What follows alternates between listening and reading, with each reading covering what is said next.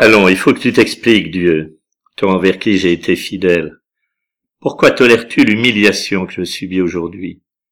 M'as-tu oublié? Ton peuple se souvient de tes hauts faits, des victoires qu'il a remportées non pas grâce à la supériorité de son armement, mais bien parce que tu étais là. C'est toi qui décides des victoires de Jacob, c'est par ton nom que nous écrasions nos adversaires. En ces temps dont nous évoquons la mémoire avec nostalgie, le monde tournait rond.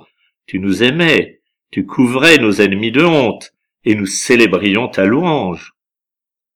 Aujourd'hui, rien ne va plus, le monde tourne à l'envers.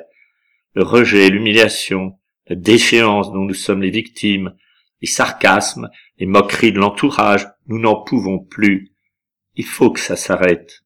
Oui, il faut que ça s'arrête parce que c'est pour toi qu'on nous massacre sans arrêt, qu'on nous traite en bétail d'abattoir, à cause de positions courageuses, prises au nom de la justice, de la fraternité, au nom de notre foi au Jésus de l'Évangile. Oui, il y en a beaucoup, ceux qui se battent pour la dignité au travail, ou avec les migrants de Calais, ou avec les chômeurs, ou ceux qui partent à l'autre bout du monde offrir leurs services, ou qui aident simplement leur voisin âgé en lui apportant la soupe quotidienne. Oui, il y en a beaucoup qui sont en but au sarcasme des esprits forts ou à des procès d'intention venimeux.